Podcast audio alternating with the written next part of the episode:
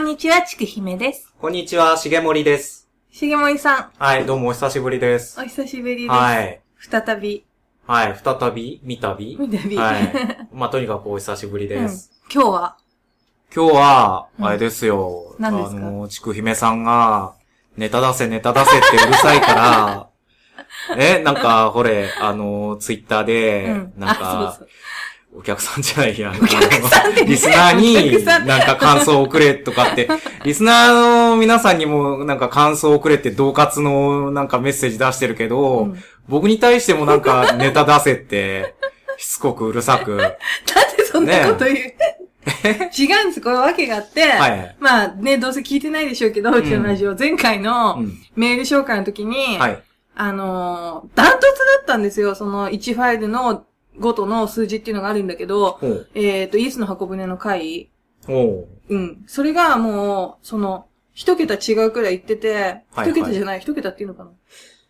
あ、まあ、ゼロが一つ多いってこと？あ、じゃなくて、じゃなくて？えっと、まあ、1万ぐらい他と差がついてるっていう。へえ、うんそうそうそう。で、まあ、結構じゃないですか。はいで重森さんのはい小沢修一の回も結構人気なんですよ。あら。だが、ほう。一番メールが来てないのが、この二人でやった回っていう。どういうことだこれはと、数字と比例してないということで、まあ、同活をして拗ねたり、はい。切れたり、はい泣いたり、はい泣いてないですけど、っていうことをやったら、結構メールをいただいたんですね。すごい、リスナーさんに気を使わせるっていうスタンスでこれからやっていこうと思ってるんだけど。はい。それで、あ、じゃあ、重森さんに関するメールも来たんですよ。おそうなんですか？そうなんですあ。りゃ。なんで、ちょっと、今度こそ、ええ。まあ、重森さんのせいだと言っても過言ではないじゃないですか。その伸び悩んでるのがあ、。そうですか。そうですすいません、喋り慣れてないもんで。。そうですすよ。はい。だから、今度こそ挽回してくれるのかなと。なんでね、なんかこう、よく、ちくひめさんからねうん、硬い硬いと言われてるんで、ちょっとこう、字を出していこうかなと。うんなんかね、やっぱなんかこう、ラジオってなるとうん、こう、かしこまっちゃってね。でもそうですよね。そう。んなんで、もう、どうせ僕はアホの子なんで、もう、なんかその頭良さそうにとか、こう、まとめて、こう、正しい、あの、正確なことを伝えようとかっていうのも、そういうのを、ちょっとなしにしてですね。うん真ん中取れなかった、大丈夫。うんなんか、まあ、とにかくね、うんあのーもう間違えてってもいいかなと。うんああの、もう一ね、素人のザレ事だと思って聞き流してください。はい、わかりました。そんな感じで。はい。はい。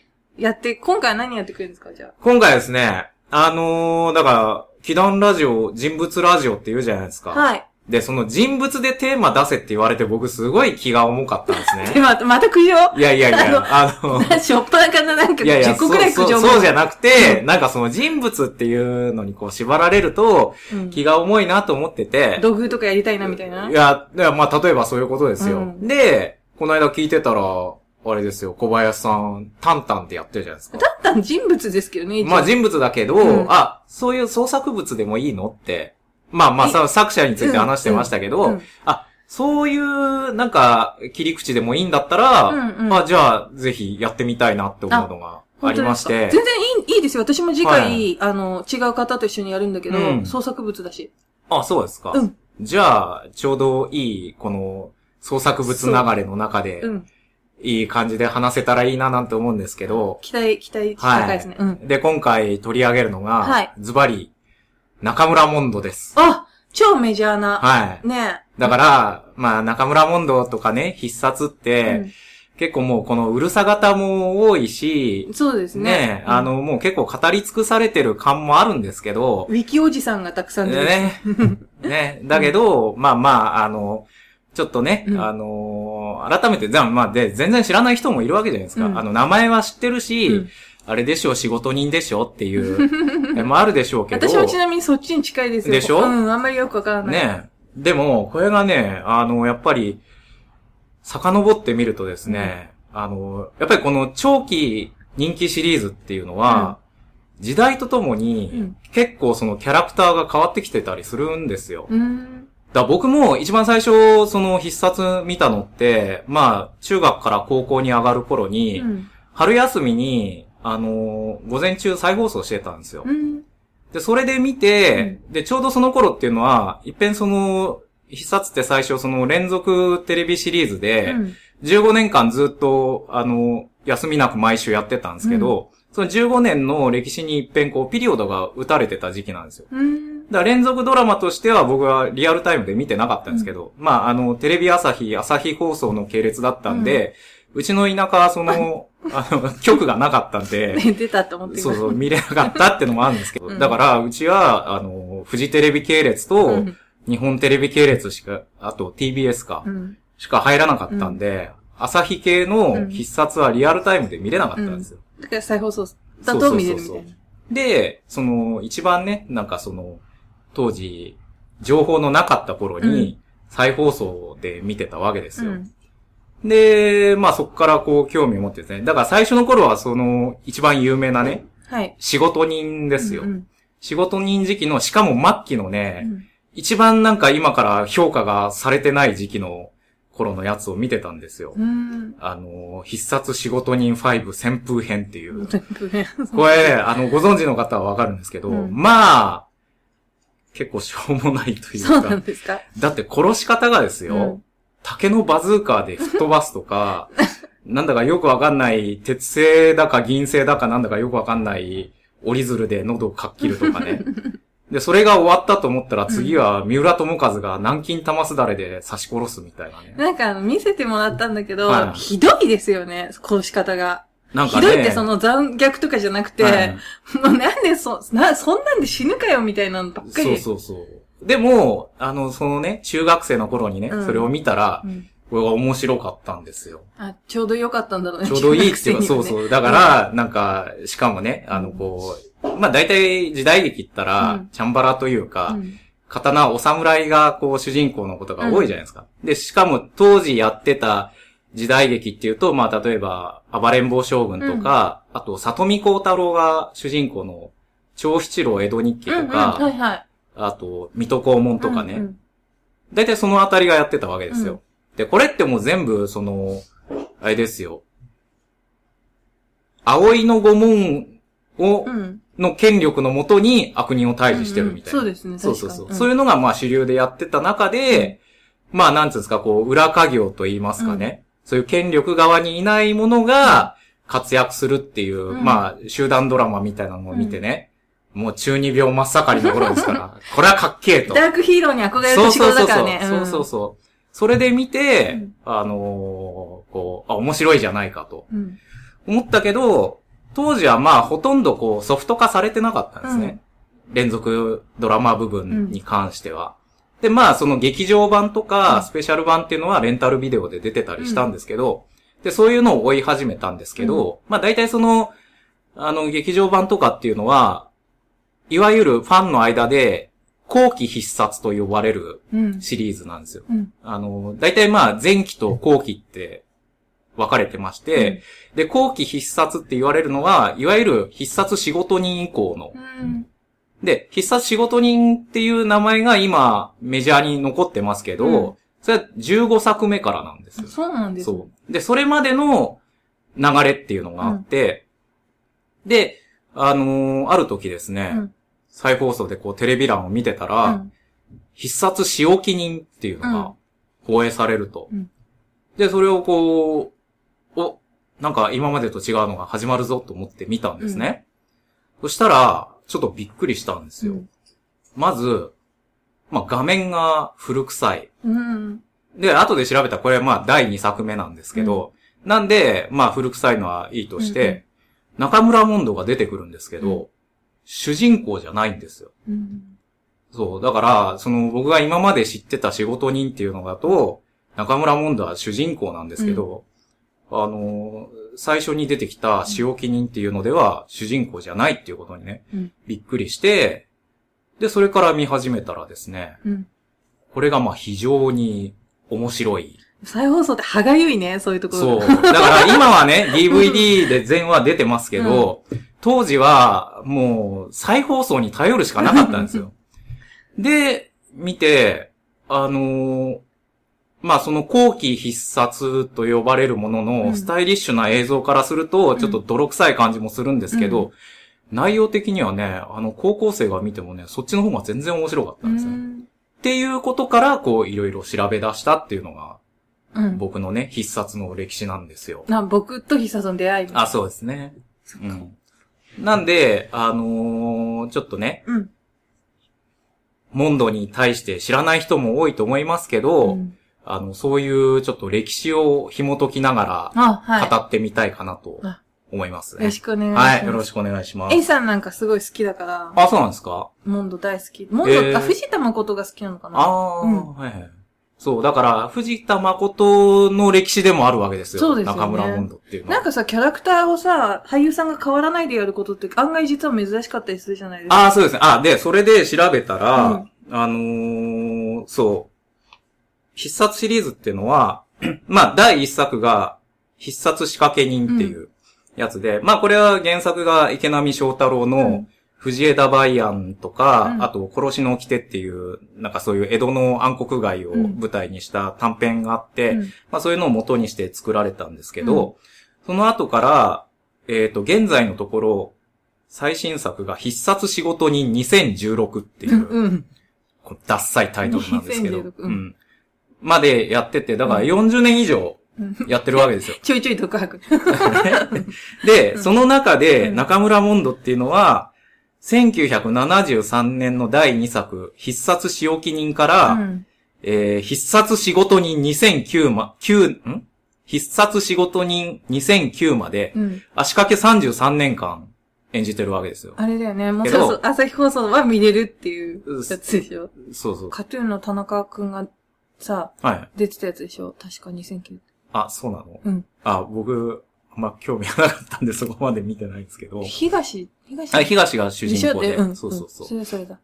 で、あのー、だからまあ途中ね、あの、かなり間空いたりはしてるんですけど、テレビのオリジナルキャラクターで、しかも実写で一人の俳優がうん、こんだけやってるっていうのは、うん。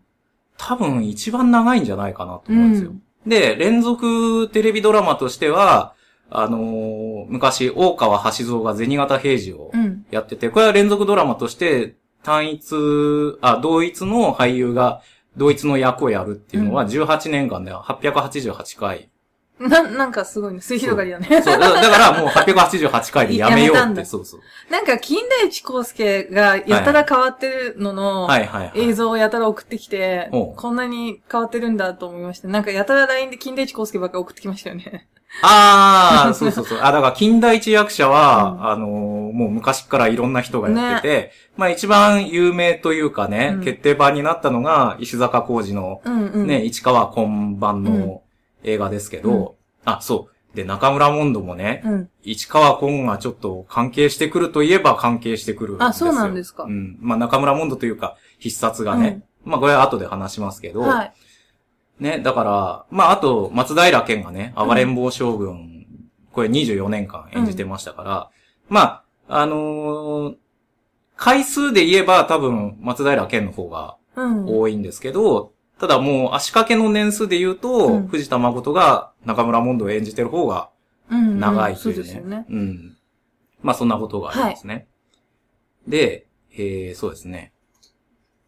で、まず中村モンドうんっていうのがどういうキャラクターかご存知ない人も、うっすらとなんとなく、なんか、あの、顔は浮かぶけどどういうのか見たことないみたいな人もいると思うんでう、ん。大体のその、大まかな説明をしますと、はい。えーっと、まあ、その必殺シリーズの代表的なキャラクターで、えー表の顔は奉行所勤めの同心で、で、家庭で婿養子、婿、あ、婿養子。うん。ごめん、ここ言い直します。表の顔は奉行所勤めの同心で、うん婿養子入りした家庭では、解消なしの種なしかぼちゃといびられていて、うん。でも実は裏の顔は凄腕の殺し屋。うんっていうのがまあ、基本設定というかね。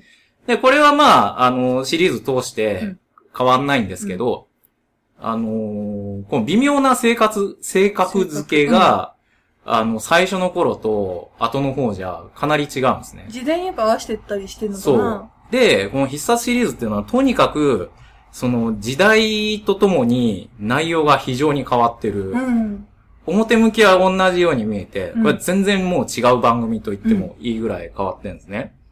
で、あのーやっぱりね、その長期キャラクターっていうのは初期の頃と、うんその人気が出て、うんあの、人に認知される頃とで随分違うっていうのは、例えば、うん男は辛いよ。のトラさんね、なんかこう、あ、あの、人情ものの喜劇でしょみたいな、見てない人が特に言うんですけど、特にね、あの、初期のトラさんなんて、ね、やばいでしょ、なんか。もうヤクザですよ、本当に。もう敵屋っていうかね、なんかこう、生きがってて、それで迷惑をかけてみたいな。後の方のシリーズでの、なんかこう、物分かりのいいおじさんみたいな、そんな感じじゃないんですよ。うん。で、まあ似たような例で、うんあの、ね、去年連載が終わった、うんこち亀のりょうさんなんかね、あまあやばいですよね。そう、基本的には変わってないんですけど、最初の頃のもう絵柄もあってね、うんなんかもう本当にリアルな暴う力ん。おまわりさんみたいななんね、かだってさ、1ページ丸々全部放送禁止用だ。ああ、ありますね。やばいですよね。うんうん。僕は思ってますけど、うん。はい。で、まあそんな風に変わってきて、うん。えー、で、あのー必殺シリーズって、やっぱ昔のドラマなんで、うん。あのーなんていうんですかね、今みたいにうん。ソフト化されることを前提にしてないから、うん。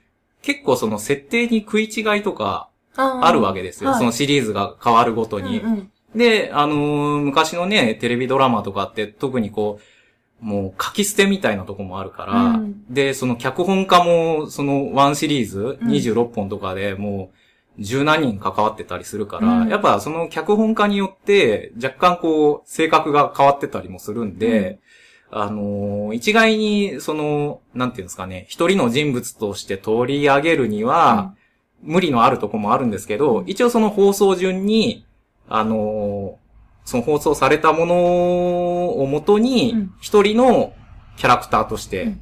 あの、見ていきたいと思います。アメコミとかもそう。ああ、ね。そうですね。ね。そう、あちょっとそういうこともね、含めてうん。話そうと思ってたんですけど、で、まあ、あのーまあ、ファンのね、あの、妄想込みの遊びだと思って、ちょっとそうなの聞き流してください。はいあの、こういうことだったんじゃないかなとか。ああ、よく、そそうの、そうそうそう。わかりますわかります。よくあるでしょ、あの、BL とかもそういうことなんでしょ？うん BL が好きなんですか？いや、僕はよく知らないけど。あ適当なこと言っちゃいました。最近周りになんか BL の人がいっぱいいるんでしょ？なんかしないけど。いや、僕の周りにはいないですはい。うんはい。で、まずその、モンド、中村モンド誕生のいきさつっていうのはですね、はい。まずその前段階として、はい必殺シリーズがなぜ作られたかといううん。ことがあるわけですよ。はい。で、これにはさっき言ってた市川崑が、うん。あのーまず市川崑が不遇だったっていううん。ことがあるんですよ。映画監督として。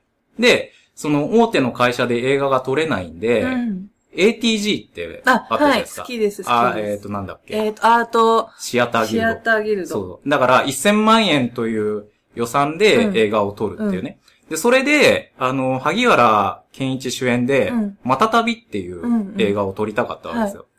ただ、それには、やっぱ予算が自分で工面するには足りないっていうんで、うんじゃあ、フジテレビでうん、私が時代劇を撮りますと。うん。言って作ったのが、小柄志文次郎なんですね。で、あのー要は、それまで、その、いわゆるまた旅者っていう、うん。その、流れ物がね、うん。旅をしながら、あのー渡っていくっていう、そういう時代劇のジャンルがあるんですけど、あのーそれを、なんつうんですかね、現代的な感覚で撮りたいっていうんで、一般的にはほぼ無名の新人だったうん中村敦敦夫を起用して、あのーその、それまで、例えば東映とかでうん、中村金之助、よろずや金之助を主人公にして、うん。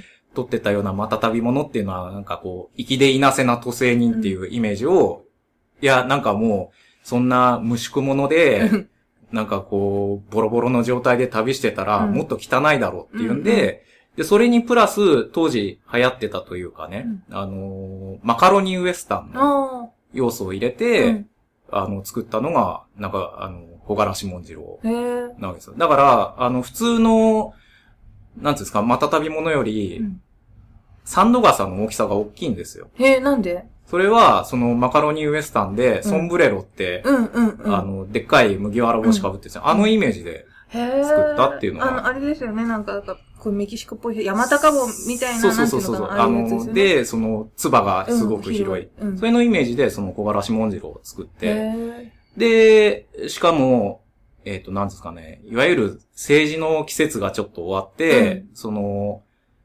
浅間山荘事件があったりとか、まあその、えっ、と、小柄し文字は72年かな？ーうん。で、浅間山荘事件も72年かな？うんまあそのあたりの時代で、まうんあちょっとこう、学生運動もこうう沈静化して、なんかちょっとこう、白毛の世代とかって呼ばれてた時代なわけですよ。うん浅間山荘って言ったら面白い話あるじゃないですか。え？浅間山荘で面白い話あるじゃないですか。浅間山荘で面白い話？なんなんかありか、ました？あのー、重森さんうのん。友達が、はい。浅間山荘に出てて、えっ、と、ああ、いやいやいや、僕の友達がっていうか、うわこの話していいのかな？あの、若松浩二監督そうんうんの、えっと、実録連合赤軍って映画がありまして、はいはい。で、それで、その、長田陽子を演じてた女優さんと、うん。まあ僕の知り合いがうん。当時付き合ってまして、で、その、浅間連合赤軍に出てた、うん。えっと、そのリーダー格の、えっと、なんだっけな、森なんとかっていう役があって、うん。それと、怖い人ね。そう、怖い役、あの、粛清しまくりの。怖い役の人と、その長田陽子役の人と、うん。彼女とね。あと、そう、あと、新あな。たたね。が、なんか、その僕の知り合いが、うん。うちに帰ったら、うん。鍋をつついてて、じろりとこちらを見られて、すごい怖い思いをした。あ、埋められるって思ったんでしょ。そうそうそう。まあそんなエピソードもあったってね。まあそれは別にいいんですけど、えーっと、なんだっけ。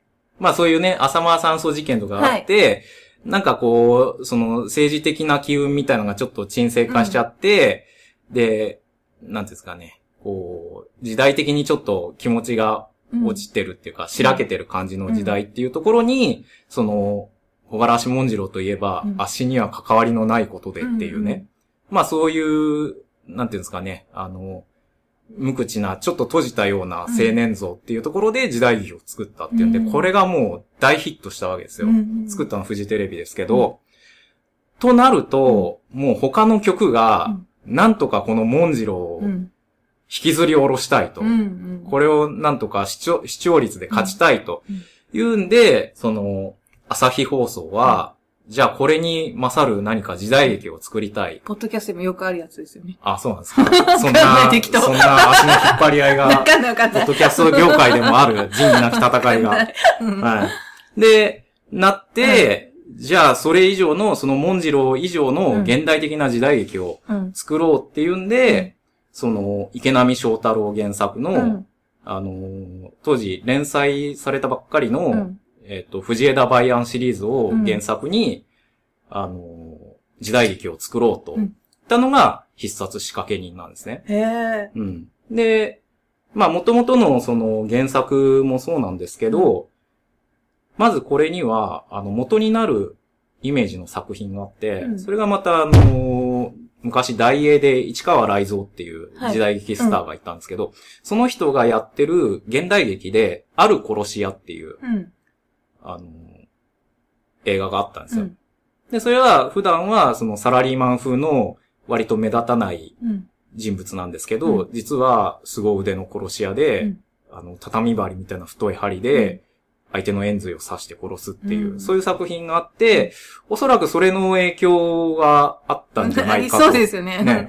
そう。で、またそのある殺し屋っていう映画は、うん。あの、その前に撮られた、殺しのテクニックっていう、イタリアとフランスの合作映画があって、で、それ、いわゆるイタリアンノワールって言われてるような、うんうんまあそういう、暗黒街、殺し屋を主人公にした映画があって、うん。でそれの影響を受けてるし、うん。あと、池波正太郎ってすごいフランス映画好きなんで、あ、そうなんですか？うん、この仕掛け人シリーズとか、藤枝バイアンシリーズを書く前の年ぐらいかな、うん。に、あの、割と、アランドラン、アランドロン主演で、あの、侍っていう、え、そんな、アランドロンなのにそんな？そう、うん。あの、暗殺者をうん。描いた映画があったりして、多分なんかそういうフレンチノワールとか、そういうのを、こう、現、あの、時代物にうん本案したんじゃないかなとうん。僕は思ったりするんですけど、うんっていうのも、あの、池波正太郎って、うん。その、長谷川慎っていう小説家の弟子なんですけど、うん。で、長谷川慎、その先生の長谷川慎が、うん。その、またたみ物っていうジャンルを作った人なんですけど、その、またたび物っていう時代劇のジャンルも、実は、その、西部劇をうん。日本の時代物に取り入れたっていうことだったりするんで、だからやっぱそういう頭はどっかあったんじゃないかなっていう気がするんですね。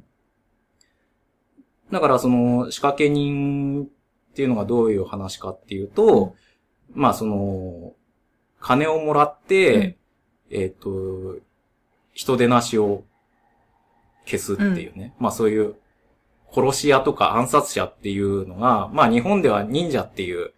ね、伝統もありますけど、ただまあ、江戸を舞台にしたものではほとんどそういうのがなかったのを、うんまあその殺し屋を主人公に作ったっていうんで、あの、やっぱり先駆的な斬新な。話ですよ。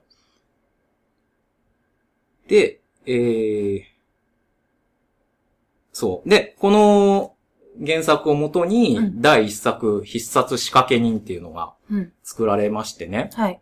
で、それがまあ、後々の必殺シリーズのフォーマットになるんですけども、まあ、それをこう端的に言うのが、そのオープニングナレーションで、うん。えっ、と、そのオープニングナレーションっていうのが、晴らせぬ恨みを晴らし、許せぬ人でなしを消す。いずれも人知れず、仕掛けて子孫児なし。人呼んで仕掛け人。ただしこの家業、江戸職業尽くしには載っていない。うん。これがまあ、後々のね、うんシリーズの根幹になるわけですよ。うんうんまあそういう闇の家業があってっていうことですね。で、これをぶつけたところ、まあ非常に当たったわけですよ。で、仕掛け人っていう言葉は、うんあの、池波正太郎の造語なんですけど、えー、そうなのもう一般名詞化してますよね。うんうんなんかドッキリの仕掛け人とか、なんとかっていう。だそのぐらいもう当たったわけですうよ。んうん。で、しかも、その裏番組の小柄し文次郎をやってる最中に、うん文次郎やってた中村敦夫が足骨折して、番組がちょっと休んだりですうん。したわけですよ。で、そこにもうその競ってた仕掛け人一本になったら、もう視聴率こっちが抜かれちゃった抜かれて、で、当時の新聞に、文次郎を仕掛けた仕掛け人みたいな、その視聴率競争ね、あの、書かれるほどうんの、まあ人気だったわけですよ。で、その、仕掛け人が当たって、まあその第一シリーズが終わるっていうことになって、じゃあ第2弾行きましょう。うん。っていうことで、じゃあ今度はオリジナルで作りましょうってなった時に上がってきた企画が第2弾必殺仕置き人うーん。っていうわけですね。で、えー必殺仕置き人が、えー企画されるわけですけど、はいまず、えっ、と、登場人物がですね、はい。元坊主の骨継ぎ師、念仏の鉄。あ、あの、有名なやつ。有名なやつ。はい。あの、演じるのは山崎努ですね。で、あと、琉球出身の棺桶や、棺桶の女王、うん沖正也。で、えー女すり鉄砲玉のお金、小川由美子、うん河原版やお披露目の判事、津坂正明、まあ、現秋の大大作さんですね。大作さんか。で、そこに、もう一人、藤田誠演じるうん。中村モンドがいるわけですけど、はい。で、その一番最初に、最初、モンドは主人公じゃなかったって言うんですけど、まずこの企画段階の時にですね、最初、山崎努と沖正也の2枚看板で行こうという企画が上がってたんですね。うん。で、山崎努はまず、尾形健の後役っていうことで、うん。まあ、坊主の、うん。坊主頭の、うん。あ、そう、仕掛けには尾形健がやってたんですけど、坊主頭のキャラクターっていうことで、山崎努が選ばれて、うんで、沖正也は売り出し中の若手2枚目。うん。っていうことでやってたんですけど、そこに、えっ、と、打ち合わせの時に、まあ、この番組プロデューサー、山う、山内久志さんって言うんですけど、このプロデューサーが、もう一人、なんか現代のサラリーマンを代表するようなキャラクターを入れたいと。あそれを、まあ、時代劇なんで同心でやりたいと。言ってて、で、キャスティング候補としてうん、最初から藤田誠を考えてたと。あ。沖正はあれだよね。親父にハンで待つっていう。そうですね。うんあの、京王プラザホテルから飛び降りちゃった人ですけど、お父さんとできてたんでしょ？まあ、洋風ですね。うん。うん。あの、まあ、そ、そ、まあ、その辺言うとまた、いろいろ、あの、まあ、いろんな話があるわけですけど、うんで、サラリーマンを代表するキャラクターを入れたいと。で、キャスティング候補として、最初から藤田誠で行きたい。うんうん。で、なんでかっていうと、藤田誠って、うんその前に、テナモンやサンドガサっていう、うん。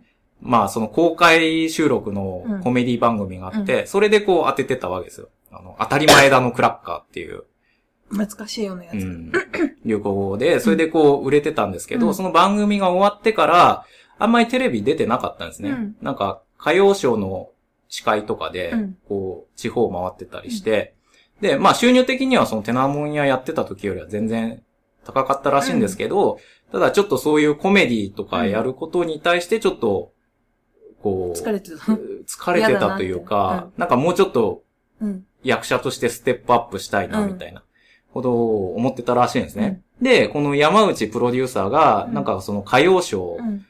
の、なんか公開収録かなんかわかんないですけど、それで、舞台袖で藤田誠を見てたら、もう舞台上ではすごい明るくほがらかに、うん。あの、司会をして楽しくやってんですけど、舞台袖に戻ってきた途端、んなんかこう、陰鬱な表情で、なんかすごい屈折した二面性のある人だなとうん。思ってたらしく、うんあ、この人でやりたいと、あ逆にね。そう、ん思ったらしいんですよ。うんだけど、その企画会議でう、んそれを言ったら、周りから猛反対されたんですよ。そんな安定性のないやつダメだって。いや、っていうか、だから当時、うんやっぱその、コメディアンってう、ん今以上にこう、軽く見られてたっていうかね。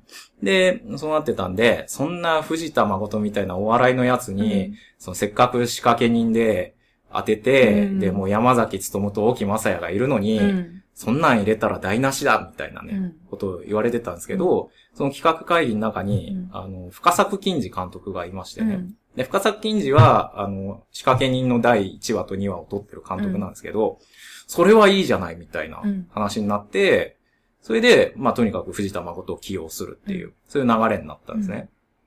で、このことがきっかけになって、うん。藤田誠は、あのーその役者として開眼して、うん。そこからもう、スターの道を、まあ、もともとスターはスターですけど、そこからさらに役者としてステップアップしていったとうん。いう経緯があるんですね。うん。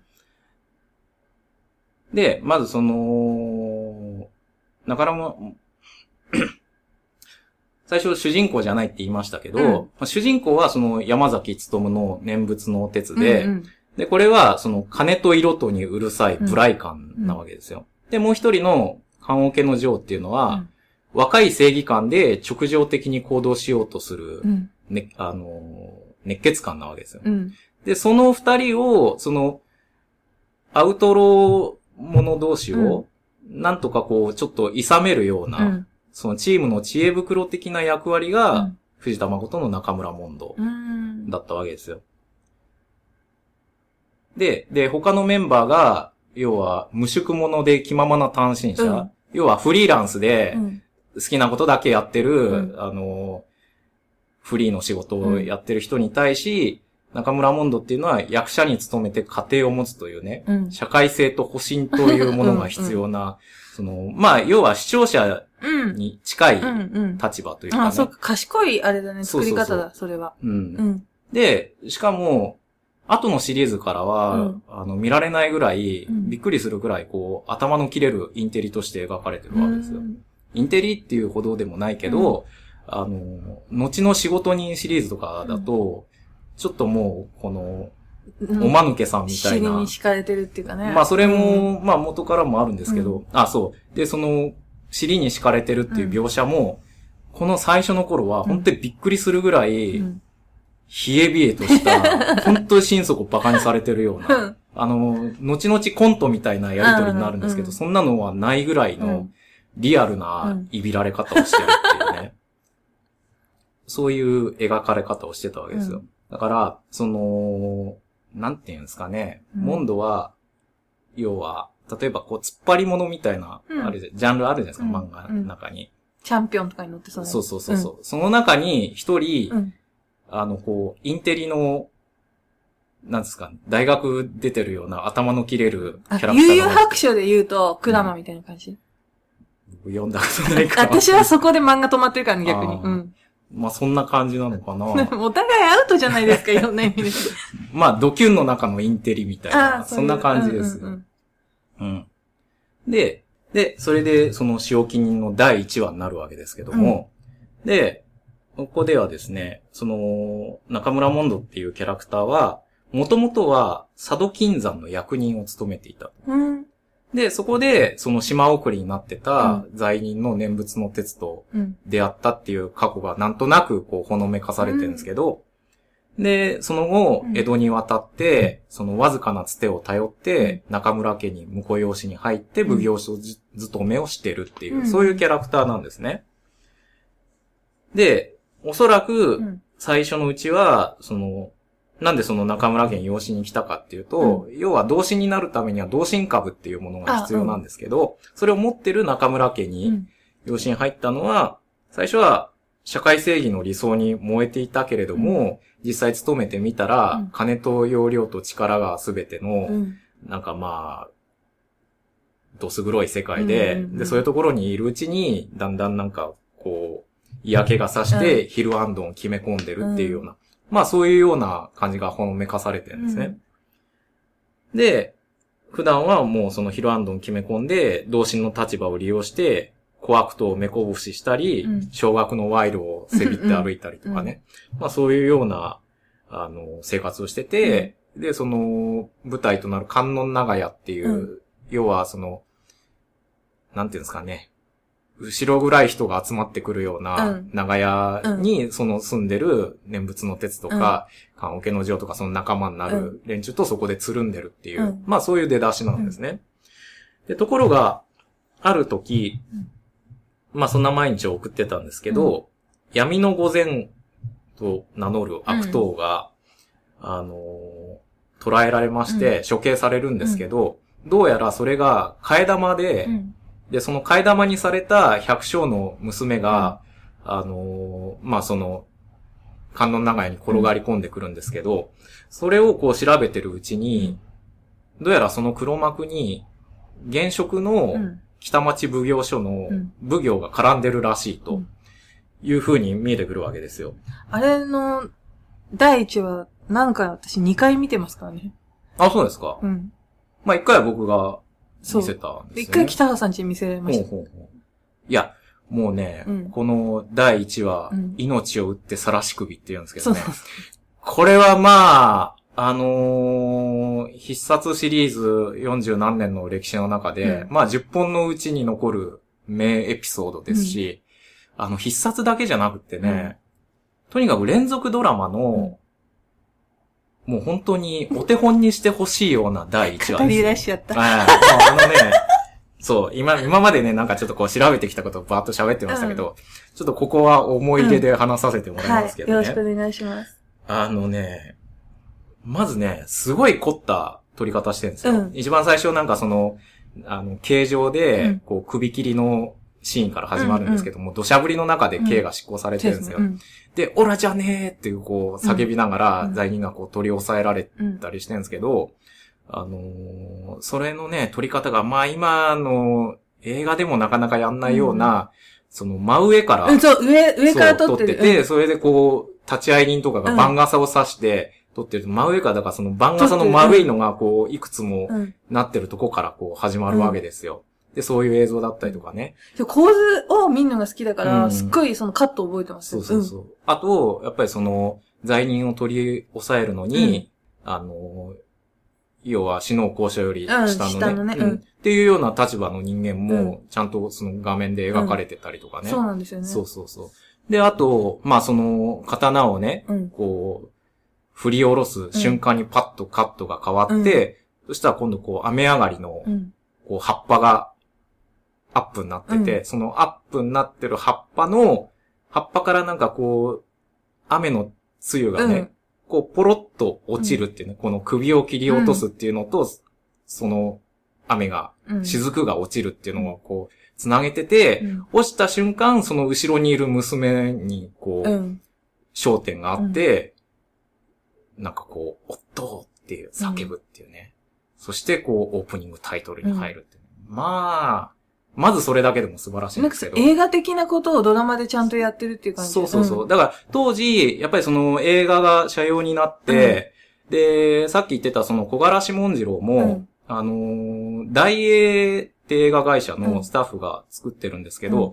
その大英が倒産して、うん。それでテレビに流れてきたっていうのもあるし、映画全体で、その、昔映画を撮ってた監督がテレビに流れてきたっていう、あの、経緯もあって、だからもう非常に、なんていうんですかね、あの、技術的に当時の時代劇とかテレビドラマっていうのは素晴らしいんですね。そうか、そういう人たちがね、うん結局、行き場を失ってじゃないけど。そうそうそうそう。で、さっき言ったね、この第1話がなぜ連続ドラマのうん。うん。1話のお手本かっていうとですね、で、これでこうタイトルバックが出て CM が入るんですけど、その次の CM 明けからうん。次の CM までの、うん。いわゆる A パートっていう部分なんですけど、これは約10分なんですけど、この10分の間に、そのストーリーを進めることと、あと、主要登場人物5人うん、の紹介。紹介なんですけど、これが、その、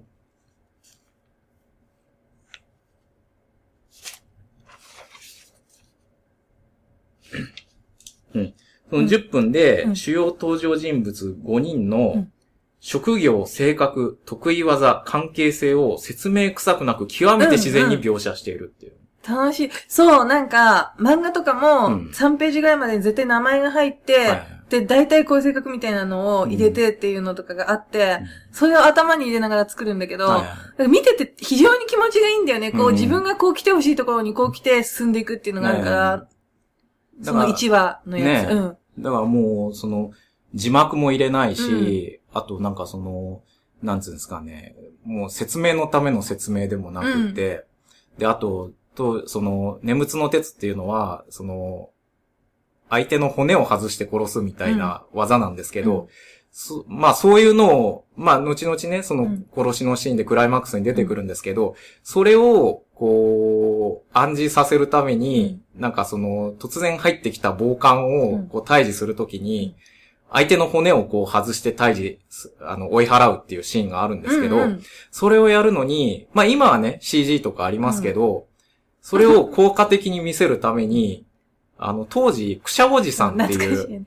あのーまあ人気者がいて、で、わかるクシャおじさんってどういう人かっていうと、あの、もともと浪曲師らしいんですけど、あそうなんですか。うん。まあ兵隊に行ってた頃うに、ん。落馬して、それで顎の骨を折ったかなんかで、その、顎の蝶貝を自分でこう外して、あの、普段はもう普通の顔なんですけど、顎の骨を外すんで、うん。あの、提灯が、こう、うん。くしゃってね。そうな、締めた時みたいに顔がもう半分ぐらいにくしゃっとこう縮まるっていう特技で、うん当時、あの、人気の出てたおじさんを、それをその傍観役に持ってて、その、ね、山崎努の念仏の鉄が、その顎を外すっていうのを、要は特撮なしで、うん。その描写をしてるっていうね。あれ、だから、世界びっくり人間とかに、そうそうそう最後の方そういうの、私最後の方かな見たのってね、うん。すぐなくなっちゃいましたよね、あの人ああ、だから、昔はね、そういう見せ物的なうん。番組がね、あったから、うん。まあまあそういう人を使ってね、見せたりとか、面白かったね。うん。あと、その、沖正也の棺桶の城っていうのは、まあその時はあんまり描写、あの、説明しないんですけど、う琉球出う身ん。の流れ物みたいな、あれなんで、うんこう空手を使って戦うみたいなね、うんあの、時代劇なのに飛び蹴りしてるっていうね、そういう描写入れたりとか、まあそういうのが本当にもう、自然に無理なく見せてるんで、うんで、この仕置き人はね、あの、でっかいツタヤなら置いてあるんで、これはもうぜひ、見れる人は見てほしいと僕は思いますね。あの、1話本当に1話だけでも面白かった。うん、1話は本当に素晴らしいです。綺麗にまとまってるそうそうそう。で、まあ、あの 何の話だっけ？えなんだっけ、あのさ、その1話と、うん。あと傷だらけのー、はい。やつの、何話だっけ？女の人がにさ、女の人が結局騙してて、でもさ、ああ、あの話、えっと、必殺じゃないんですけそう。ど、あの、けの、証券と水谷豊の傷だらけの天使の、あれ、タイトルなんて言ったかな？なんかまあ、水谷豊が女の人の紐をやってるんですね。で、その紐をやってて、で、まあ二人で初体を持つために、まあちょっとこう、なんつうんですかね、自宅バーみたいなのを開いて、それでお金を貯めてるんだけど、女の人が他の、なんかお金持ちの社長になびいちゃって、で、水谷豊は、それをこう、涙ながらに見送るみたいな話なんですけそど、でも最終的には、なんかその、結局社長に騙されて。騙されて、なんか身元不明死体となって見つかるみたいな。女がね。そうそう。んで、それで、なんかその社長を暗殺しに行こうと水谷豊が言ったら、実は証券もうんそのつもりで来てて、でも証券は水谷豊を見て、その、なんつうか、拳銃向けてんのを止めて、お前にいつ殺しか、あの、人殺しを教えたよみたいな感じで怒って、水谷豊が、もう泣き崩れるってとこで終わるっていうね。まあ今のドラマからはなかなかね、作られないような後味のうん悪い。悪いというかね、んこう、なんかこう感慨深い終わり方をするドラマがあったりね。それも名作なんでしょ？それも名作。なんだろう？な、なんか二回、二回見るパターンが多くて。あ、そう。そうそうそうそうなんか、そうですか。うん。で、何の話だっけ？そう。で、空手を使うえーそうそうそう。うんで、まあその、ね、調べてったら、うん。北町奉行がうん、ね、悪事に関わってるってことを知って、まあ、モンドも立ち上がるっていう感じなんですけど、で、この第1話で、はい。要は、その、娘が逃げ込んできて、で、その、棺桶の女に泣きつくわけですよ。で、棺桶の女っていうキャラクターうは、ん。非常にこう、一本気な熱血感というかね。まあ、言っちゃえば、馬鹿正直というか、あの、要はその娘に同情して、うん。で、しかも、そんな極悪人がのうのうと生きてるのは許せない、うん。ぶっ殺しちまえっていうような、そういう正義感なんですね。でも明るい感じじゃないんだよね。いや、もう暗いなんかそれを、なんか許せねえなっていう感じじゃなくて、すごい無口だし暗いし、うん。だけどなんか、まっすぐなんでしょうねっていう感じなんだよ。だから、なんかその、説得の仕方もね、うん。非常にちょっと変な感じつか、うんいいか、お前の夫はな、首と胴がバラバラになって金輪際繋がらねえ体になったんだ。で、娘がそれ聞いて、いや、そんなこと言わないでっつってね、バラバラだ。バラバラだ。バラバラになったんだよバラバラになって殺されたんだとかっつっ。言っててた言ってた。ね、そういう、そういうね、なんか、ちょっとまあおかあしいちょっとおかしいんだよね。なんか、そう。熱血感っていう感じではないんだよね。そうそうそうなんていうの。うん。で、まあそのジョーが、その、ね、念仏の鉄とうん中村モンドを動かすために、あの、この事件を解決してくれたら、うんその娘がうん30両用意すると。で、30両っつうともう偉い大金なわけですよ。うんっていうんで、念仏の鉄は、うんこんだけ30両もありゃしばらく大名暮らしだ。うん。やろうぜみたいな感じになるわけですよ。でも、モンドは、やっぱ最初のうち渋ってるんですね。で、それはなんでかっつったら、あ、そう、モンドのセリフがあってですね。はい。で、その、奉行が関係してるらしい、あ、違うわ。あ、その時まだ奉行が関係してるって分かってなかったの、うん。まあ、その奉行所がどうやら関係してるっていうのが分かった時に、うん。もしその話が本当だったとしたら、俺は一体どうなるんだ？正しいことなんかね？え、綺麗なことなんかこの世の中にありゃしねえと思いながら、心のどっかでそれを信じて今まで実手を握ってきたんだ。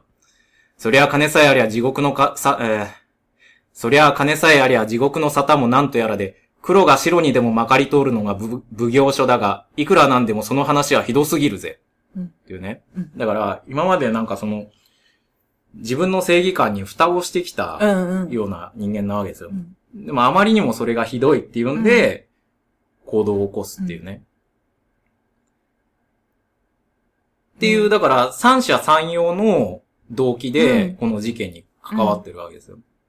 で、まあその調べていくうちに、その奉行、北町奉行本人が関わってたりとかして、で、これを、まあ、なんとか、仕置きしようと。うん。いうので、初めてその殺しに着手するっていうのが第1話なんですね。だからそれまではその、仕置き人っていうグループっていうかうん概念すらなかったのが、まあ今回のその事件に関わることで、うんあの、まあ要はビジランテですよね。うんあの、ちくひめさんの好きな アメコミで言えば、まあ、バットマンなんかも闇の仕置き人ですけど、バットマンは、まあ最終的にはそのね、警察に委ねてたりしますけど、まあ癒着あるしね。ううんん。ただ、それを、あのーちくひめさんの好きなウォッチメンのね、なんで、あちくめれで言うとさんの好きなついてくる。あれですよ。あの、何ロールシャッハみたいなもんですよ。自分でもう手を執行してしまう。でも、ロールシャッハもやっぱ、ちょっとおかしい。あれもおかしい。でもちょっと缶オケっぽくないですか？あ、だから、そうですね。だから、この第1話の缶オケはロールシャッハっぽい。ロールシャッハっぽいよねそうそうそうそう。でしょそういう感ドクターマンハッタンの真似やってください ドクターマンハッタンは、僕、び、あの、そっくりじゃないですか。だから、音音声じゃ、なかなそうか。か、そうか。そうそうそう。まあ、それはいいんですけど。はいっていうんで、うんまあ、こう、仕置きにかけるわけですよ。うん。で、この仕置きの仕方も、うんあの、後々のシリーズから見られないくらい、うん。あの、すごくこう、スパイ大作戦的に、もう変装とかして、あの、武行を誘拐したりね、うん。あの、中元に化けて、うんなんか、手紙を渡して呼び出したりとか、あと、最終的にその武行の、なんですか、喉を潰して、うん。腰も潰して、動けなくしてもう喋れないようにした状態で、うん。あの、真珠に見せかけて晒し物にするっていう。方法を取るんですけど、その真珠に見せかけるために、死んだばっかりの娘の死体をね、その長屋の連中を使って見つけ出してくるとか、うん。まあだから、もう非常にその、なんていうんですか、計画を立てるのを丁寧に見せてるんですね。うん。だからこれはもう後々のシリーズじゃなかなかない描写ですね。うんだからこういうのも含めて、その、使用記人っていうのは、あの、別にこの殺し屋集団じゃなくって、要は恨みを、うん。あの変わって晴らすっていうか、うんうんその、被害者が受けた、その、仕打ちを、被害者の流、被害者の留飲が下がるように、仕返しをしてやるっていうような、まあそんな感じなんですね。うまあその中に殺しも含まれるっていうような感じなんですね。お金をもらって、そうそうそうそう。話す。そう。で、あ、で、金をもらうっていうのも、この後また話しますけど、で、まあそれでこう、まあ事件が落着するわけですけど、そしたら、最初だからその、棺桶の嬢は、あの、娘を助けるために、あの、この事件解決したら、30両用意するうん。って言ってたけど、まあそれは嘘なわけですよ。うんこの連中はもうそうでも言わなきゃ動かないからっつって。やってて、で、金はそろそろできたかっていう話です。うん金なんかねえっつって、うんそこでもう、念仏の鉄は怒り 狂うわけですよ。喧嘩ってますよねそう、ぶっ殺してやろうみたいな感じになってたら、もう一人の仲間のね、お披露目の判事が30両持って現れるわけですよ。この金どうしたんだってなると、その、娘が、あの、身を売って作った金だっつって。で、そこでもう、なんつうんですかね。正義感というか、同情で動いてたうんジョーは、ば呆然とするわけですよ。で、その、それからしばらく経って、その、ジョーがこう仕事してるうちに、他のメンツが集まってきて、で、俺たちはこれからもずっと今度みたいな仕事をしていくことに決めたってこう、うん告げるわけですよ。で、そこでモンドが言うんですけど、うん。これは先の長い汚ねえ仕事だうん。向こうが悪なら俺たちはその上を行く悪にならなきゃいけねえ。俺たちは悪よ。悪で無頼よ。貼り付けにされてもしょうがねえくれえだ。だが、こう悪い奴らをお上が目こぼしするとなりゃ、そいつらを俺たちはやらなきゃならねえ。ま、俺たちみてえな、ろくでなしじゃなきゃできねえ仕事なんだ。で、ここで念仏の哲が言うんですけど、うん。おめえみてえに世のため人のためなんて綺麗事言ってたんじゃすぐ下手ばっちまうんだよ。俺たちと一緒にやる気があるんだったらこの金取れ。やる気がねえんだったらどっか消えちまえ。うん。うん。で、まあ、ジョーはう、ん。ちょっと迷った挙句金を取って、うん使用記人を今今後も続けていくっていう流れになっていくんですけど、ちなみにあれですよね。真珠に見せかけて殺すじゃないですか。うん。その時の山崎努の顔を、ずっと自分の舞台でやってましたよね。ふざけて。あのー、なんかね、その、なんか、あ大きい舞台でね。え？なんか山崎努がなんかほうけたような顔してるんですけど、結構その顔の表情を真似するのが僕は好きなんですね。マイブームで。しかもなんかあの、池袋の芸術劇場でやってましたよね。やってたっけ？やってたか？あの、後ろ向いた時に。まあまあ、そういう遊びもね、やってたりするんですけど、で、はい。ここで、その、制裁を加えるっていうことうん。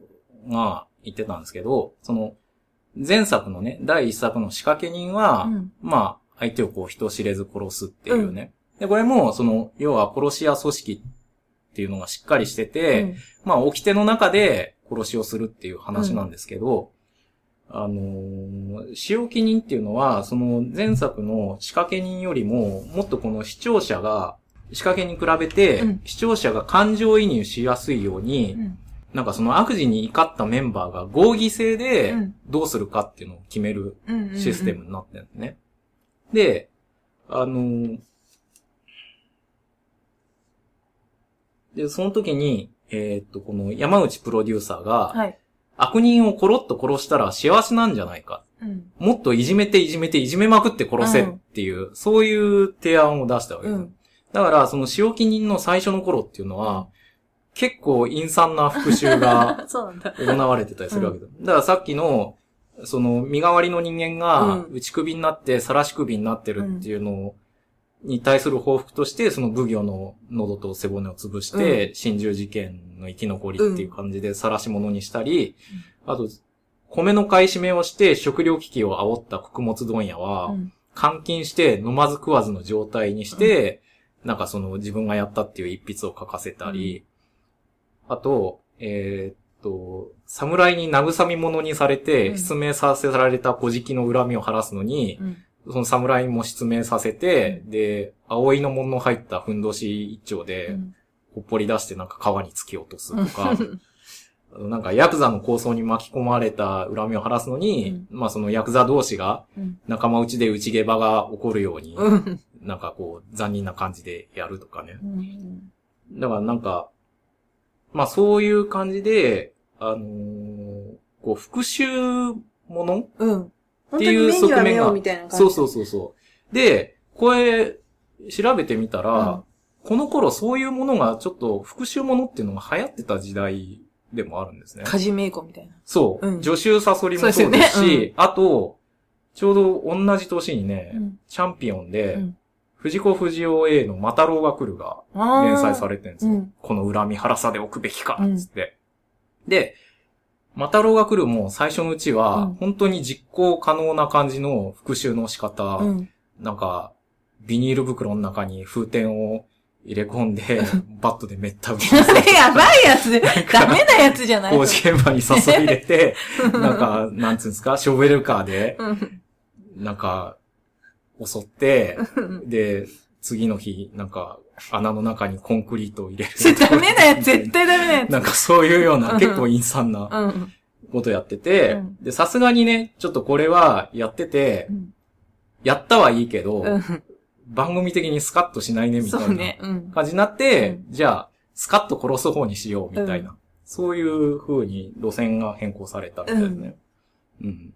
で、あとね、まあで、こういう番、まあ仕掛け人の時からそうなんですけど、うんその、人殺しが主人公っていう番組うん。を作るっていうことに対して、やっぱり非常にこう、懸念があったらしくって、で、まずその仕掛け人の時点で、じゃあ、あの、内容をマイルドにするんじゃなくって、やってる役者をマイルドにしようっていうんで、その選ばれた役者が、尾形健なんですね。うん。マイルドかな？うん。で、それは 今の、今の人間から見たらそうなんですけど、当時は、なんかその、ホームドラマうん。に出てて、うんまあ大河ドラマとかも出てましたけど、あうんうんホームドラマで人気だったらしいんですよ。うんで、あと他のその元締めをやる山村壮っていう、うん。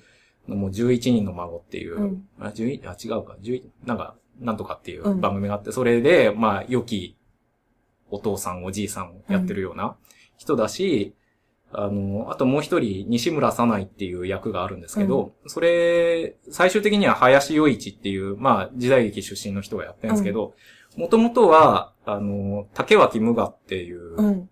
役者さんにうん。打診してて、うん。その人なんかも本当にホームドラマのイメージで。だからそういう世間的にちょっとこう、信用度のあうるん。役者さんを使って、その殺しっていうのを、うん。もちろん脚本もしっかり作ることで、あの、なんつうんですかね、視聴者に受け入れやすくうん。するっていう感じにしてたんですうね。ん。うん。ただ、あまりにも、ちょっと、仕置き人の最初の頃はやりすぎたんで、あの、マイルドにするんですけど、んそれともう一つ、この時期に、仕置き人殺人事件っていうのが起きるんです。うん。で、それはどういうのかっていうと、ある、あの、殺人事件が起きて、はいで、その犯人が捕まったんですけど、うそれが供述で、あの、テレビで仕置き人を見てたら、ムラムラして殺したくなったって言っちゃったんですね。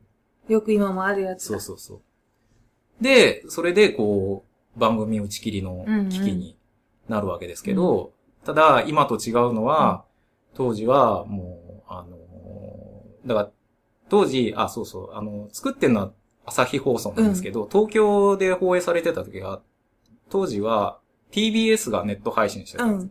うん。TBS が、そんな事件が起きたから、うんこれは打ち切りだっつったら、あの、当時スポンサーについてた中外製薬とか、うんトヨタのお偉いさんが、いやいや、そんな内容と関係ないよ。うん続けたまえ、みたいなうん。感じで、それで存続したていうよかったねもう今じゃそういうね、権利は。なかなかないですよ。そういう鶴の一うん。声でうん、みたな。ないいな。そうそうそう。で、まあそういうこともあって、だんだんちょっと内容的にはね、うんあんまどぎつくなくなっていったりとかっていう。うん。そう。で、あと、そうですね。あの、こういう、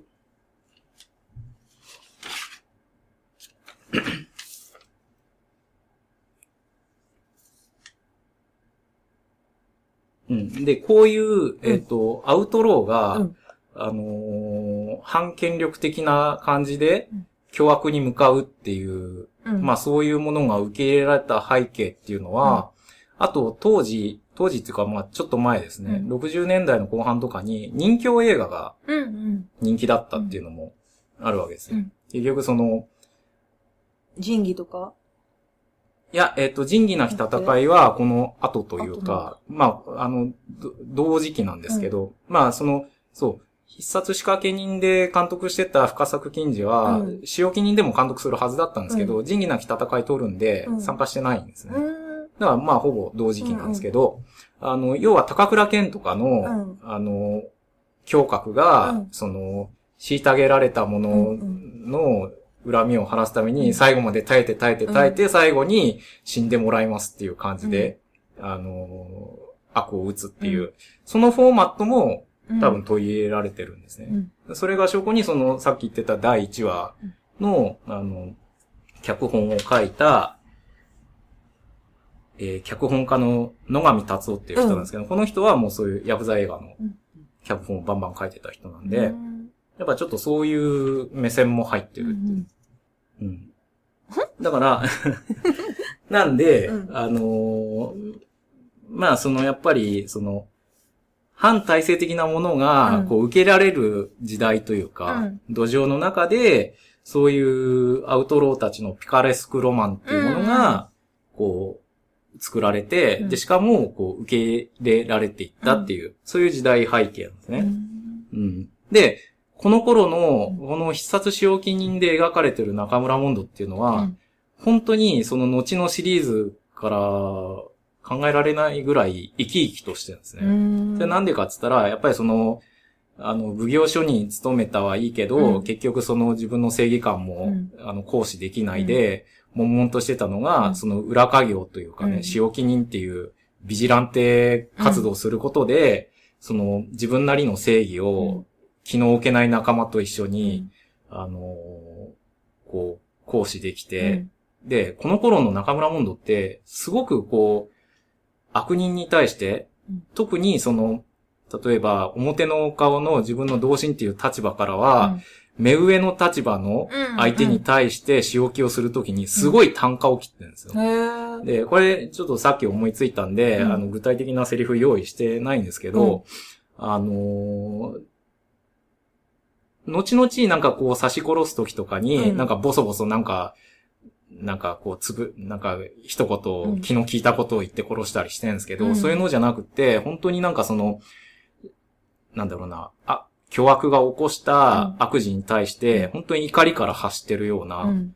なんか、天網開会そうにして漏らさずで、お前らの悪事は全部見破ってんだ、みたいな、うん。ような、まあそんな風には言ってないんですけど、だってそんな感じ。そんな感じの、なんかもう、あのセリフを吐いてたりとか。うんだから、で、だからこれを、うん。例えばね、ミュージシャンうん。だとしたらうんうん。だモンドっていうのは、例えば、あのー音楽で食べていることを夢見てね、うん。音楽、音楽業界に就職したうんサラリーマンとしましょうか。うん。だけど実際業界に入ったら、うんなんかこう、会社員っていう立場の前では、うんなんか好きな音楽もできないし、結局なんか実務ばっかりで、うん悶々としてるって。うん。で、家に帰ったら家に帰ったで、家族からはう、ん。なんかこう、やいのやいの言われて、なんかもう、自分のこう、なんですか、生きてるっていうことに充実感を全く感じてない、うん。そんなちょっと疲れた中年のね、サラリーマンだったのが、まあ、気の置けない仲間と一緒にね、うん会社にも家族にも内緒で、うん。覆面バンド使用記人を結成して、もう思う存分自分のこの音楽的な才能をね、うん発揮してるっていう、うんもうそういう喜びに満ち溢れてるような、うんうんそんな感じなんですよ。うん。うん。で、あの、それでまあ番組が続いていくんですけど、だから当初すごい人気があったから、あの、2クール26回を延長しようと思ってたらしいんですけど、その使用記人殺人事件が起きたおかげであーうん26話でうん。打ち止めっていうことになって、で、その最終回で、まあ、モンド以外のメンバーの正体が知られてしまい、うん。あのーまあ、チームを解散して江戸を離れるってことになるわけですよ。ただその時、モンドは、モンドだけは、その面が割れてないんですよ。うん。ああ、そうなんだ。うん。なんで、その、他のメンバーが、江戸を離れるっていうのは、まあ、今で言えば国外逃亡ですよね。するのに対して、こう、最後にこう集まってるところに、モンドが旅装束で現れるわけですよ。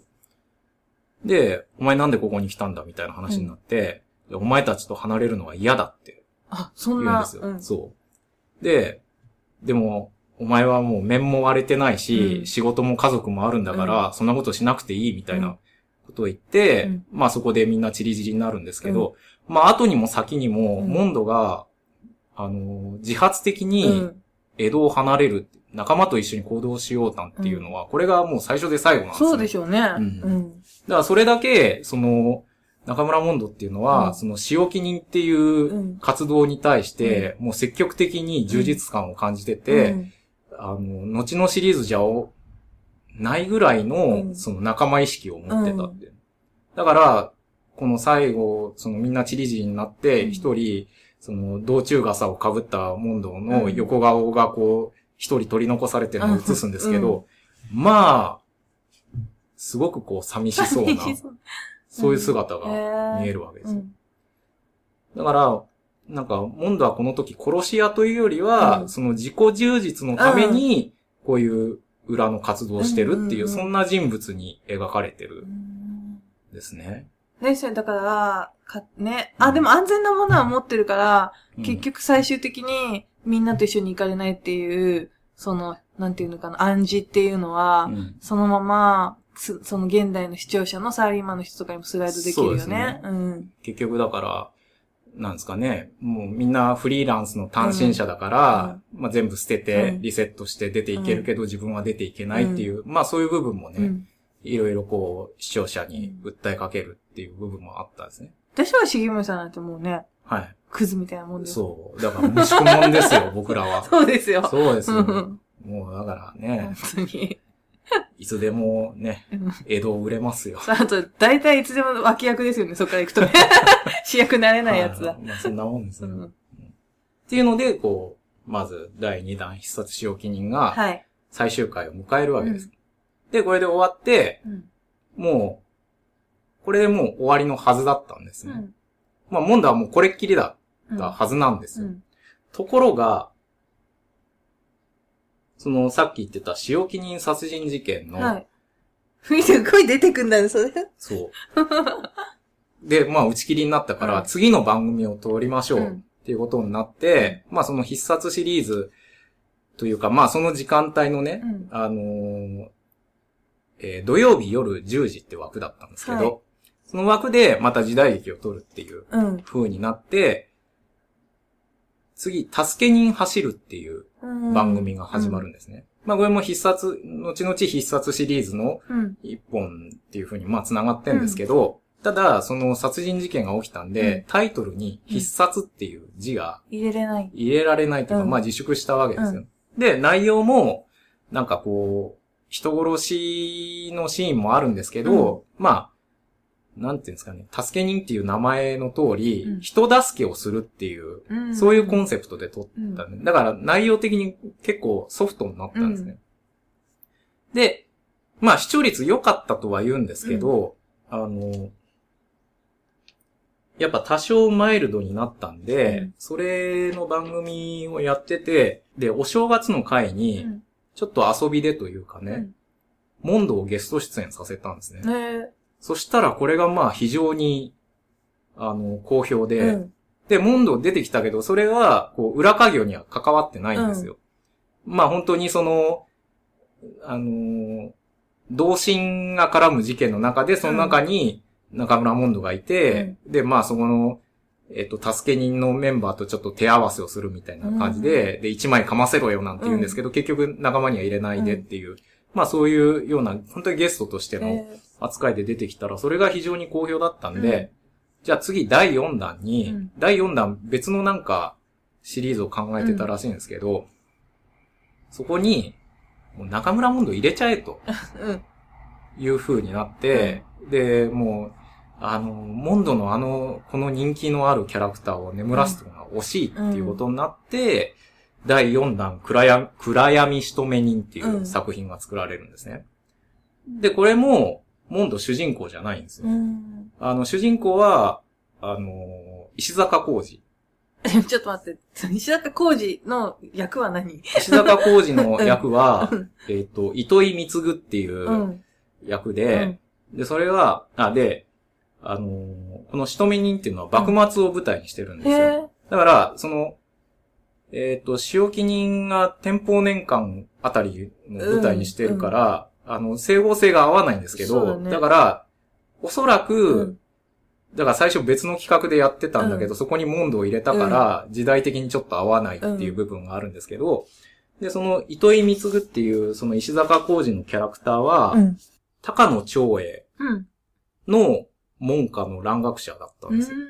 だけど、その万社の極によって、うんあのーこう、取り締まりがあって、うん。つみんなこう、蘭学者捕まったりってなるんで、それで逃亡生活を余儀なくされて、うんそれでまあ、江戸に流れ着いてきたと。うん。っていうそういうキャラクターなんですね。うんなんで、でで、そこにし幕末じゃんね。そうそうそう。で、そこにまあ、モンドが絡むっていう話なんですけど、幕末を舞台にしてて、で、それはなんでかっていうと、はいえーっと、これが73年かな ?4 年かな、うんまあそのあたりで、で、まあそのオイルショックで物価狂乱の世相をその幕末に。合わせてる。ティッシュとかを買い占めた。そうそうそうそう。で、またその頃、うんあのー、ノストラダムスの大予言うん。っていう本がうん。ベストセラーになったり、ごし、なんで、後藤勤だっけ？かううん。ん。五島勤後藤勤後藤だと、勤う。ん。で、あと日本沈没とかがね、ヒットしてて、だから、ちょっとこそう、うん。え、角川？とかじゃない。じゃないか。小松左京のうん。ね、原作。で、要はそういう終末イメージみたいなのが蔓延してうたん。時代の空気を反映して、うん。その黒船が来航して、なんかもう明日どうなるんだみたいなうん。のに、こう、世相を合わせてるわけですよ。でその中で、その、蘭学者崩れというか、うん。逃亡者としての、あの、石坂浩二を配置してて、で、まあ、これが、まあ、主人公なんですけど、ただ、その、一応、その、モンドを出すということで、あの、つながりとしてね、その、念仏の鉄と棺桶の城は登場しないんですけど、あの、チームのメンバーの情報屋として動いてた、お披露目の判事と、うん鉄砲玉のお金は、うん。そのまんまこのシリーズにも登場するんですよ。うん、で、さあの、前作の最終回で、あの、江戸を離れてたけど、結局舞い戻ってきて、またちょっとこう、インチキな商売をしてるのを、うん。モンドが見つけて、あの、こう、久しぶりだな、みたいな感じになるわけですよ。その、みんなが離れてからう、ん。一人だけもう惰性で奉行所勤めをして、もう、鬱屈した日々を過ごしてたわけですよ。うん。で、そのかつての仲間を見つけて、うんまたやろうぜ。みたいな。熱いね。そう。やりたくてしょうがないんだよ。いや、もう本当にやりたくてしょうがないっていう、そういう描写なんですよ。で、あの、おめたちが良ければ、また裏の仕置きをしてもいいんだぜ、みたいな感じで、自分から声をかけるわけですよ。これも、後々のシリーズじゃ、なんか、いやいや、殺しの世界に戻ってくるっていうのが常設なんですけど、うん。自分からまたやろうぜって、これはもう、ここだけですよ。ノリノリだよね。で、だけど、だからさっきのね、音楽の例えで言うと、うんかつての仲間とね、うんまたバンド組もうと思ったけど、うん PA 音響とか、うん制作の人は集まったけど、うんプレイヤーが足らないっていう状況なんですよ。ああ、そうだ、うんそうか。で、ちょっと、あれだよね。わわかりやすいのかわかりにくいのか、わ うんかんないんだけどちくひめさんもっとバンギャだっていうね、そういう例えをね。それで、私しかわかんなかったらどううする？いや、でも、わかんじゃないですか。わかるわかるわかる。大丈夫大丈まあ、わかんなかったら、夫。うん。それまでですよ。置いていくうんんで。で、うんまあ、要は、ね、バンド組みたいけど、うん他にメンツがいないと。うん。それで、なんとかこう、集めなきゃなと思ってた時に、まあまあ、物語的にはその前に、うんまあその、石坂浩二の糸井貢と対峙してて、まあ、凄腕だっていうことが分かってるわけですよ。うん。で、それともう一人、えー、村雨の大吉っていうキャラクターが出てくるんですけど、これもまあ怪力系のうん。坊主崩れのうん。石屋さんっていう設定で、うんあのーまあ、どうやら、なんか昔モンドとちょろっと知ってたみたいうなん感じのが描かれてて、で、まあ最終的にこの3人でまたチームを組むわけですよ。キャラが立ってるね。そう。うんただ、あのー使用記人では、うんモンドが一番こう、知恵のあうるん知恵者として描かれてるんですけど、この、糸井貢っていうキャラクターは、モンド以上の悩めるインテリとして描かれてるんでうすよ。ん。だから、あのーだからモンドはその仕置きをまたやりたい。自分のあの充実した日々を、うん。あの、取り返したいって動くわけですけど、もともとその蘭学で、その開国とかを夢見て、うん。その先進的な、あの、理想的な世界を夢夢見て動いてた人間からすると、そんな殺しなんかでうん、世の中変わんのかみたいな、そういう殺、裏稼業に対してすごい悩むんですよ。うん。っていうのが、結構その物語の全体通しての縦軸として、結構じゃあぶつかり合ったりとかしちゃうのかな二人は。そうですね。これが、まあ最終回に一番最後にぶつかるんですけど、うん。だから、まあ、モンドが、えっ、と、務めを持ちながら、うん世俗にまみれつつも、現実と正義感の間で葛藤するよううなんサラリーマンだったとしたら、この糸井貢っていうのはもっと純粋な社会改革を夢見る、うん。政治運動に挫折したエリート的なね、うんエリート学生的なキャラクターなわけですよ。あれだ。赤い、赤い人だ。赤い人？ああ。赤い。まあだからそういう部分も反映してるでしょうね。そう世相的にだってさ、うんなんだっけ、浅間山荘終わった後ぐらいとかでしょ、また浅間山荘の話にループしてうんる。うん。だから、まあ音楽的に言えばですね、うん音楽出してまた音楽に戻された。うん。要はもう、ラブピースではいはい。音楽で世界は良い方に変わる。うんうんうん。だから商業的な音楽はやらないみたいな、うんうん。そんな感じの人物ですうんうよ。で、もう一人のその村雨の大吉っていうのは、何のために音楽やるって、そんなの女にモテるためだみたいなね、すごい単純な人物。だからあのーこの、糸井光はすごく悩んで、悩む人物で、それに対してモンドはうんもうちょっと現実的なところからうん。意見をするけど、うん村雨の大吉はもう、うん。もうとにかく色と掛け事とうん、みたいな感じで、うんあ、そうそう。で、この仕置き人っていうのはう、ん。ちょっとしたヒットをするんですね。うん。でまず主題歌がうんヒットするっていううん。のと、うんあと、流行語がこの、あ、しとめ人か。流行語がこのしとめ人から生まれるんですよ。あ、そうなんですかうん。それはな、どういうあれかっていうと、その村雨の大吉っていううん。のと、うんあの、それの上夫がいるんですよ。うん。甘さんなんですけど。甘さんなの？そう。うんで、甘さんで、生臭すぎじゃん。そう。うん毎回毎回、その、まあちょっとコメディシーンとして、うんその甘さんとのやりとりが出てきて、で、この甘さんのところに忍んでいうん。くと、甘さんが、なりませぬ、なりませぬって言いながら、毎回こう、エッチするっていう、そういう描写があるんですね。うん。で、そのなりませぬうがん、流行語に、へえ。そう。で、甘さんなんだけど、毎回毎回なんか理由をつけては、うんなりませぬって言いなが ならら、自分のこの、自分でもう自ら受け入れるみたいなね、うんそういうやりとりがあったりとかね。うんうん。で、で、やっぱりその、これもその必殺っていう文字が使えなかったんで、うん暗闇仕留め人ってなってるんですけど、うんまあちょっとほとぼりが冷めてきたんで、うんこれは必殺シリーズ第4弾とうん歌ってたんですね、当時。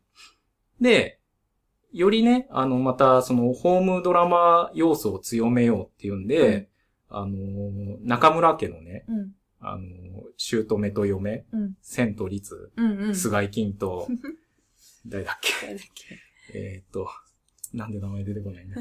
のね、その描写がうん。強香川化されて。照之は？かがや、香川照之。誰もわかんないでしょ。そう、香川照之がお互い出てこなくて、もう半年くらいずっとなんか、うん、ね毎回香川照之え。が出てこない。そう毎回毎回ね、ほらそ、うあの、歌舞伎名で言うと中村注射。そう、なんでそっち出てくるのに出てこないんだよ。前の猿之助の息子、そうそう。隠し子みたいな。ね疑問だよね、香そうそうそう川照之。。そう。しら、しら。もういいや。白？白？石？えっとね。あー、なんで出てこない？あ何、何やった人？なんか、昔はなんか、大英だかどっかの映画で、ちょっと肉感的な役をやってた。わかんない。多分でも一番有名なのは、うんこの中村律。はい。白川、なんだっけ？まあいいや。まあいいや。はいえーっと、そうそう。で、まずそのね、あの、ホームドラマ路線を詰めんのに、配役がその石坂浩二っていうのは、その前に水前寺清子と二人でありがとうっていうドラマをずっとやってて、うんだからそこから引っ張ってきてるわけですよ。で、あと、その、中村モンドの嫁のその律と、あと、石坂浩二のその糸井貢の妻のうん。あやと、うん。あとさっき言ってたそのなりませぬの妙心にっていう甘さんなんですけど、うん。実はこれがうん。三姉妹だったっていうのが 第1話でオチとして出てきて、だから、この仕留め人チーム3人は兄弟っていう、そういう、あの、裏設定があって、うん。だからちょっとその家庭の描写がね、うんうんうん。今までよりも増えるっていう、んそういう流れがあったんですね。うん。で、、そうそうそう。で、まあ話のがこうどんどん進んでって、中盤で、まあその、石坂浩二のやってる役の奥さんがうん。途中で殺されたりして、うん。この糸井貢っていう役はちょっとだんだん虚無的な感じにうん。なってくる。若干ね、うんなったりして、で、それが最終的に爆発したのが最終回で、で、その中で、あのーその糸井光が言ってるセリフっていうのが、うんだから俺たちは何をしたかって言ってるんだ。少しでも世の中良くなったか俺たちにやられた奴らにだって妻や子がいたかもしれないし、好きな奴があったかもしれないんだ。うんっていうね。この、会議的になっちゃってる。そうそう。たとえ、その、正義というかね、そう、正義つか、まあその、うん。恨みを晴らすみたいなね、うんそれをやってるにしても、やっぱり人殺しっていううん。ことに対して、その最大限のこの問題提起をしてくるわけです。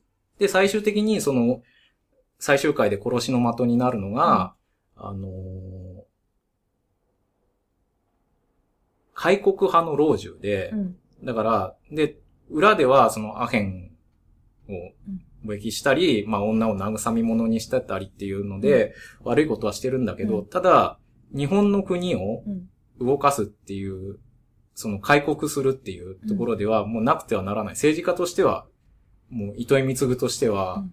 自分の今まで持ってた理想を体現してくれる人だっていうんで、そこでまずこう、躊躇するわけですよ。うん。で、また、その、その老中の娘を個人的にその絵を教えてたりするっていうんあで、だから家では良き家庭人だったりするわけです。うんうんっていうことで、もう、その、人の一面だけを見て、うん。悪人と決めつけて、それで殺す、なんですか、あの、権利なんかうん。どこにあるんだみたいな風になるわけですよ。うん。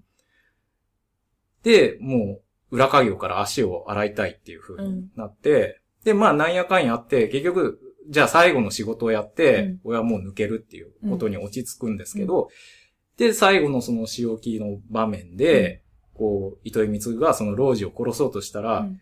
俺を今殺したら、日本の夜明けは遠のくぞうん。って聞いちゃったんで、うん。そこで腕が止まって、うん。帰り討ちにあっちゃうの、ああ、やられちゃうんだ。そう。あで、これが、まあ、ファンの間では有名なんですけど、糸井貢の宿題と言われる問題ーで、うん。要は、まあ、その娯楽時代劇として、うん。その、人殺しというかね、うん。裏稼業を描くんだったら、そこに悩むと何もできなくなっちゃうんですけど、でも実際どうなんだっていうね、その問題提起うん。っていうものが、まあ、後のね、こうシリーズうに、ん。時々こう顔を出してくるっていうね。っうん。ていうのが、まあ、仕留め人なわけですよ。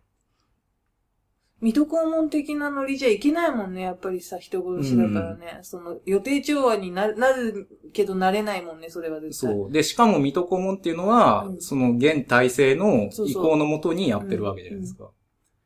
ね。で、そうそう。だからやっぱりその、人を殺すとかね、そういう根源に立ち入っちゃう。で、割とそういう、なんていうんですかね、昔のドラマって、特にこの時代はね、その、悩んだり葛藤するっていうのは、うん。また一つのこう、ストーリー的な醍醐味だったりするんですけど、あのーやっぱりその時代的にその悩むっていうか考えるっていうのが、こう娯楽として、娯楽に取り入れてても受け入れられるうん。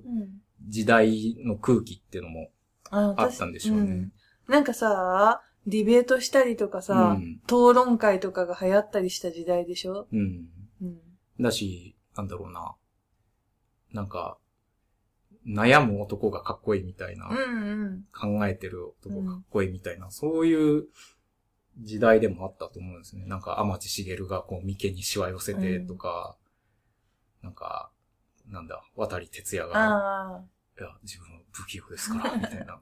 あでもうんさあ、悩んでたらもう置いてかれちゃうもんね、今だったら。そう。で、そう。これが、シリーズが進んでいくと、モンドの変遷っていうのも、そういうところに、こう、いろいろ現れてくるんですけど、うん。そうそうそう。で、で、その、自己充実のためうに、んそういう裏で仕事、仕置き人をやってたモンドにとって、うんその、仲間のね、うん。その疑問と目の前の死はショッキングな出来事で、やっぱそこでこう、今まで自分がやってたことは何なのかって考えるわけですよ。で、まあそのチームを解散して、うん。またバレるんですけど、だからこの、自分以上に、こう、理想を求めてた人間の死っていうことで、これはある種、なんか、裏稼業をやることで、その自分の夢とか理想にうん、こう、折り合いをつけてたモンドにとっても、やっぱこれは、まあ、ある種こう、青春時代の終焉というか。っていう感じにも見えるわけですよ。で、で、現実との対面直面みたいな。だから、あのーこのね、まあ、その、死んだ後、うんじゃあ、この、こいつは海の向こうに行って、うん。外国に行きたがってたんでっていうんで、その、し遺体を、うん。あの、仲間みんなでうん。海に、こう、捨て、捨てに行くじゃないな。海、海に流しに行くんですけど、あの、ダメ。ダメ。捨てちゃダメ。流しに行くんですけど、あの、流しに行った後に、まあその家に帰ってきて、うん。まあ黒船が来航してくるんでっていうんで、うん。なんかその先祖伝来の、ん。なんか鎧を着せ、着させられて、で、なんかあまりにも重重くって、なんか、こうこけちゃって、うん。で、重いから動けなくって、なんかその外に降りしきる雪を呆然と眺めるっていう描写があるんですけど、なんかもう非常になんかこう、夢が、夢から取り残されてってく、うん。なんかその今までの充実した日々うがん。なくなっていくみたいな、そういう恨めしげな目で、その振りしきる雪を眺めてるっていう、そういう描写で、うん。まあ。し、かも最終回なんでしょ、それが。そうそう。そううん。で、それと並行して、うん。まあ、もう江戸を捨ててく他のメンツまた、もまた取り残された。と、あとその海に流された、その糸井貢の、うん。あの、遺体っていうのが、まあ海がね、こう太陽の光でキラキラキラキラしてて、それがこう海に流れていくって本当にね、なんか昔のその、青春映画とかうのラストみたいな、うん。俺たちの旅かな、うん。なんかそういう感じの、ちょっとイメージもうん。ある感じなんですよ。で、だから本当に。人形伝説、人形伝説。ああ、そう。そう、それ僕知らないんだけど。そうそう。うん。だから、うん、ここで、うんその、使用記人と仕留め人っていうのは、うんまあ、かなり直接的な続編なんですけど、あのーここで多分、その、中村モンドっていうキャラクターは、うんその、アマチュアで、うんその、正義を遂行するっていうところに、うんもう一つピリオドを打ったっていう風に見える感じなんです。で、番組的にも、んあの、必殺シリーズは続けるけど、うん中村モンドをシリーズ化するつもりはこの時点でまだなかったんです。うん。だからここでもう終わったっていうか。だから、こう、自分なりの正義を遂行してそれにうん挫折したみたいなところで、うん。終わってたらこれはこれで素晴らしいああ、そうだ。作品で。終わってたんですけど、うこれがね、うんまたいろいろなテレビ局のお家事情で、引っ張り出されてくる。モンドが復活するっていうことになるわけですよ。うんで、この暗闇仕留め人のうん。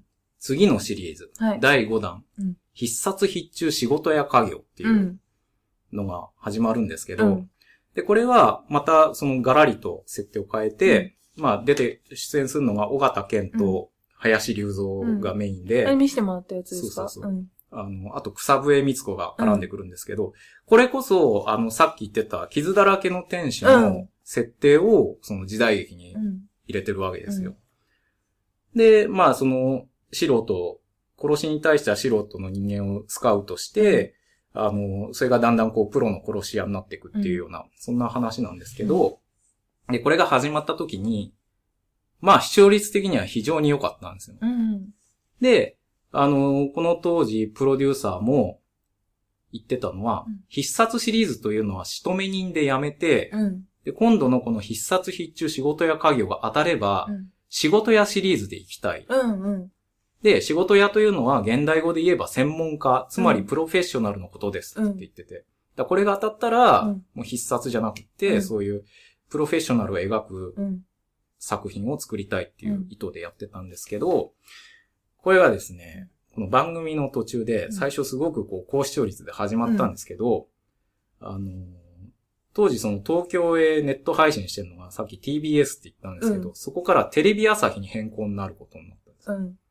なんで、あの今までその土曜夜10時にうん。放送してたのが番組の途中でうん金曜夜10時に変わることになった。うん。で、普通に見てたら、当時ね、そんなにテレビをそんなに熱心に追っかけてるうん。っていう大人はね、うんそんなにいなくて、それが映ったら、うん。あ、もう終わったんだってうん。思っちゃうわけです。うんで、しかも TBS は、その映った、空いた、今までその必殺をやってた枠に、影同心っていう、もう必殺みたいな番組をぶつけてきたわけですよ。なんでなんでそんなことすんの？いや、もう、ムカついてるから。わ、我が身、せっかくそのね、ついたお客をうん。逃話したくないから。